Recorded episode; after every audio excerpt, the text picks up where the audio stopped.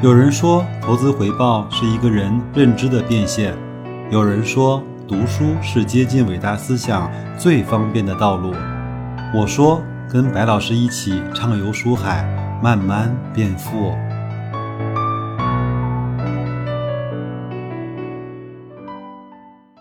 各位好啊，今天是二零二零年的十月十四号，又是一个周三，我们继续一起来读那本《投资第一课》。这个章节呢，分享的是 P/E 啊，就是市盈率估值的时候需要注意的哪些方面。首先来看一看什么是市盈率啊，其实很简单，它其实是股票估值里面最基础的，也是最使用广泛的指标，即。价格除以盈利，这就是 P/E 的写法嘛，即股价呢除以每股收益。那么 P/E 等于十呢？简单的理解就是该公司在盈利状况不变的情况下，投资者呢应该用十年的时间就可以收回初始的投资。股价呢是明摆着的，没有什么好讨论的。导致 P/E 呢发生扭曲的主要是因为每股的收益，也就是企业的盈利能力。市盈率估值的最大难点啊，就在于预估企业未来的盈利状况，而且越是遥远的未来呢，整个企业盈利的预估的准确性啊，也就难度越大。难以预估呢，并非完全是投资水平高低的问题，还是因为在未来呢，许多变量在投资者做出决策以后才会发生。那公司未来每股收益可能越来越多，也可能越来越少，也可能呈现一个波动变化的起伏。那企业未来的盈利呢，可以影响未来股票的回报率。其他的一些估值方法，比如说现金流贴现 （DCF） 啊、净现值 （NPV） 等等这些方法呢，也会面临同样的难点，就是对未来的状况难以估量。市盈率被扭曲的情况呢，主要有两种啊。第一种呢是线性的思维啊，扭曲理解了 PE，就是说企业的经营状况每况愈下。线性的思维呢，简单啊，理解成企业的盈利能力可以保持下去。第二呢，一些非经常损益啊，不代表企业可以持续的有这种盈利的能力。通常呢，许多价值投资者看到 PE 非常低的股票，都会非常的动心啊。但是呢，这个时候作者说你要打起十二分的精神，避免踏入那些低 PE 的陷阱。如果市场啊对公司未来的前景越看好，那么对应的 PE 估值呢也就越高。看看现在的科创板，看看现在的创业板啊，也就是说呢，同样的每股收益，投资者愿意付出更高的代价，即股价。为什么呢？因为它有增长。现在每年只赚一千万，但是每年增长百分之百，这过上个很多年之后也能够赚非常多钱啊！需要注意的是呢，市场并非完全有效，但是呢，也并非完全无效。市场价格呢，代表的是大部分交易者的看法，市场报出的价格呢，是参与交易者报出来的。在大部分的时间里呢，交易者的情绪容易受到股价波动的影响，每个人都是这样，对吗？因而呢。给出过于乐观或者是过于悲观的价格。此外呢，一些持有股票的人啊，或者是一些持有现金并关注对应股票的人呢，由于股价呢并没有达到他们认可的位置，所以他们并没有买入或者是卖出。这些市场参与者因为没有交易而暂时不影响股价。但是呢，他们有可能未来会影响股价，并且参与交易，对吧？比如呢，某一只股票的价格呢是十块钱一股，当日的换手率呢是百分之一，那么这百分之一的交易量其实就决定了这只股票当日的价格。但是呢，其他大部分的市场参与者可能并不认可这个价格，持股者可能认为他们的股票至少值二十块，他们才愿意卖出，他们不愿意接受十块钱的价格。但是呢，持股的这个想法呢，不会影响现在十元每股的交易价格，除非他们以持币的身份者去买入参与交易，才能够影响价格。投资者呢，越想超越市场的平均收益啊，听好了，就必须找出市场的错误定价，并耐心的等待，让时间来纠偏。通常的做法呢，就是买入低估的品种并持有。分为两种吧。第一个呢，就是交易者认为不够好或者很差，但是企业的实际情况并没有市场预期的那么差，甚至还有可能不错的。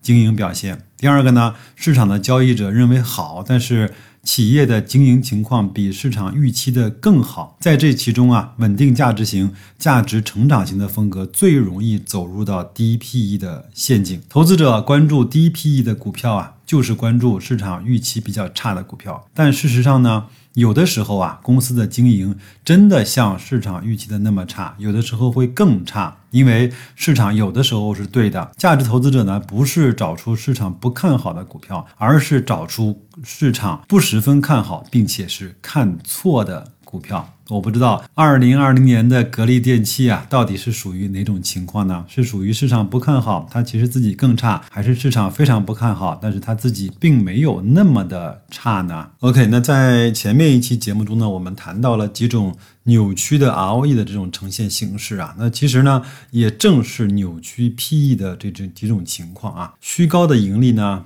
不能够持续，它也不能够代表企业的真实的盈利能力。投资者呢，必须将其中的一次性收益予以剔除。我们经常看到财报中有一个数据叫扣非净利润。那什么叫非呢？非呢就是非经常性损益，就是它不是年年都会有的，它偶尔发生一次的盈利或者是亏损。那作者呢，根据证监会呢二零零八年的四十三号文啊，他。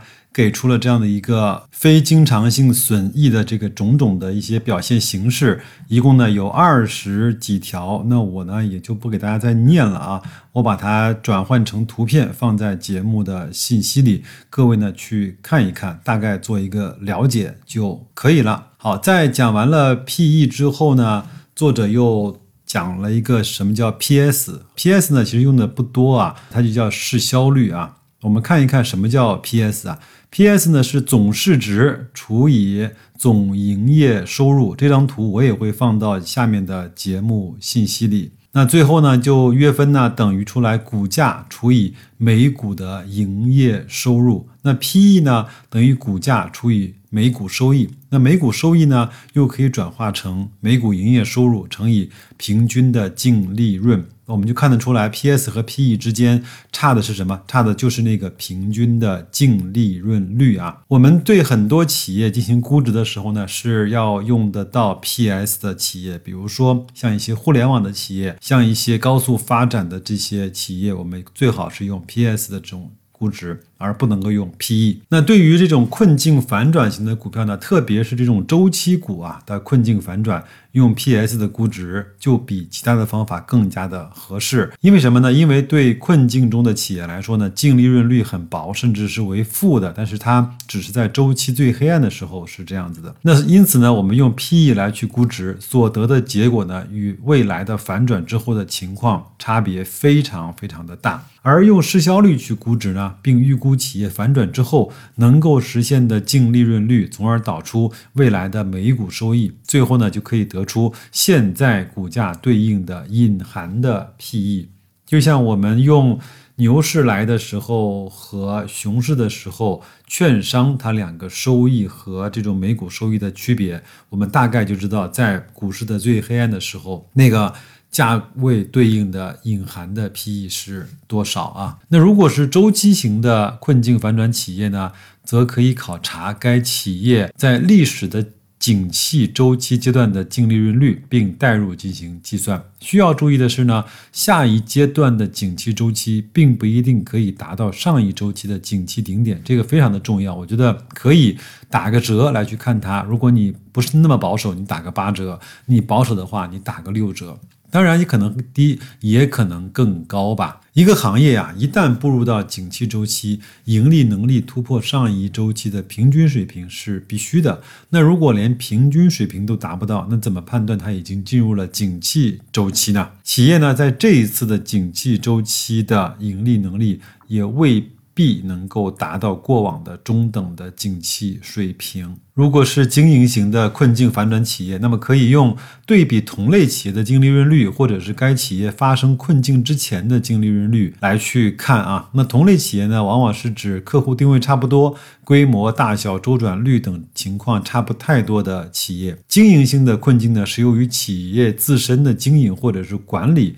出现了问题，所以呢，一旦困境反转，那么企业的盈利能力呢会逐步的恢复至正常的水平。但是需要注意的是啊，行业中个体经营差异越大，这种估值的方法就越不靠谱。假如一个行业中一些企业大赚特赚，一些企业呢则惶惶不可终日啊，那么投资者呢就无法用大赚特赚的企业所实现的净利润率来做参考了，否则会陷入到过度。乐观了啊！就像很多的空调企业，你不能够拿格力的净利润率来去套那些企业的净利润率，因为在这个上面基本上是三家垄断，包括通吃的这样的一个现实的情况吧。那么好，这一章的内容呢，我基本上就给大家分享完了。其实，在用市盈率估值的时候呢，我们每个人都有自己的一点点看法。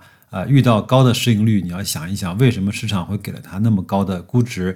遇到了低的市盈率呢，你也要稍微看一看，它为什么会陷入到一个低市盈率？它会不会是一个陷阱呢？当市场出现了错杀的时候，这个时候你应该知道它为什么是出现了错杀，它哪个部分引起了市场更恐慌的表现？那这个时候你是在等一等看一看，还是义无反顾的？杀进去，去拥有那个错杀，而你能够大赚的机会呢？